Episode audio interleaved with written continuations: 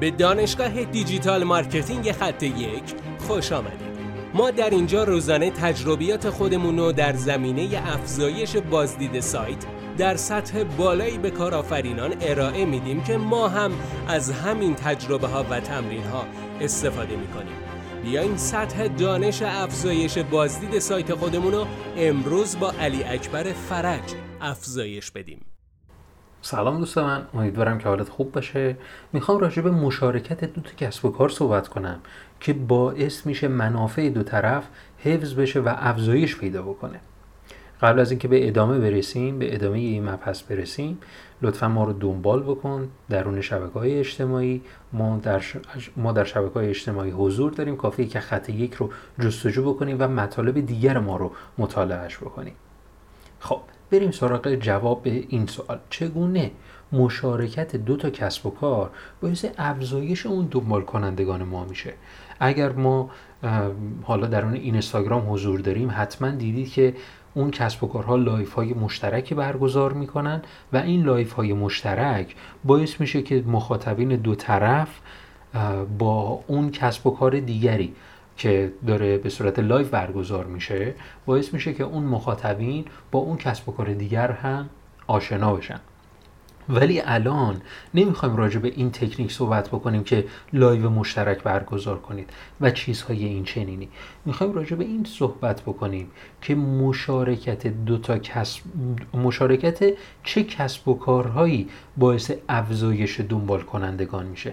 خیلی از افراد میان با افراد مختلف داخل حوزه خودشون میان live مشترک برگزار می‌کنن و در این live مشترک میان چند تا سوال رو پاسخ میدن و به همین بسنده می‌کنن و تنها باعث میشه که اون افراد بیان page اون کسب و کار دیگر هم بررسی بکنن. نهایتا follow می‌کنن دیگه.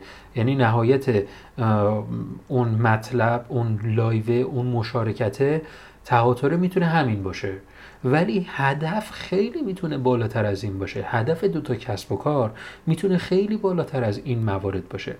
حالا بیاین از دیدگاه دیگری مشارکت این دوتا کسب و کار رو بررسی کنیم. اگر دو تا کسب و کار با این هدف با هم مشارکت بکنن که بیان راجع به محصولات و خدمات خودشون به صورت مستقیم صحبت بکنن ببینید چه اتفاقی میافته. چون که معمولا افراد میان راجع به تجارب خودشون صحبت می‌کنن. من الان می‌خوام بهتون بگم اگر کلا دید رو بذاریم مستقیم راجع به فروش مستقیم بذاریم راجع به معرفی خدمات و معرفی محصولات چه اتفاقی میافته. افراد با کنجکاوی بیشتری اون صفحه کسب و کار رو دنبال می‌کنن. و همین امر باعث میشه که طبیعتا اون میزان درگیری افزایش پیدا بکنه و در ذهن مخاطب بشینه که این شخص رو بر چه یا بهتره بگم این کسب و کار رو با چه محصولی به یاد بیاره. ولی اگر مثلا تنها پرسش پاسخ باشه چه اتفاقی میفته یک فرد رو در نظر می‌گیریم که تنها می‌تونه مشاوره باشه و اون انتقال تجربیات خودش رو داشته باشه. ولی بیایم یه مقدار دید رو عمقی بکنیم و برای مشارکت دو تا کسب و کار بیشتر ببریم زیر نظر حالا معرفی محصولات و معرفی یک محصول خاص یا معرفی یک خدمات خاصی که داریم. اینطوری باعث میشه که موفقیت این مشارکت دو تا کسب و کار خیلی بیشتر بشه. امیدوارم که از این پادکست استفاده کرده باشید. حتما برای من نظر بنویسید که خیلی برای من مهمه. فعلا خدا نگهدار.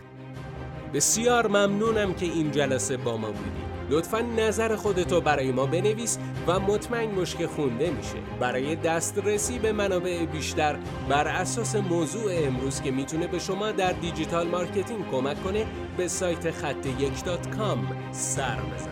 راستی برای اینکه جلسه فردا را از دست ندی حتما ما را دنبال کن.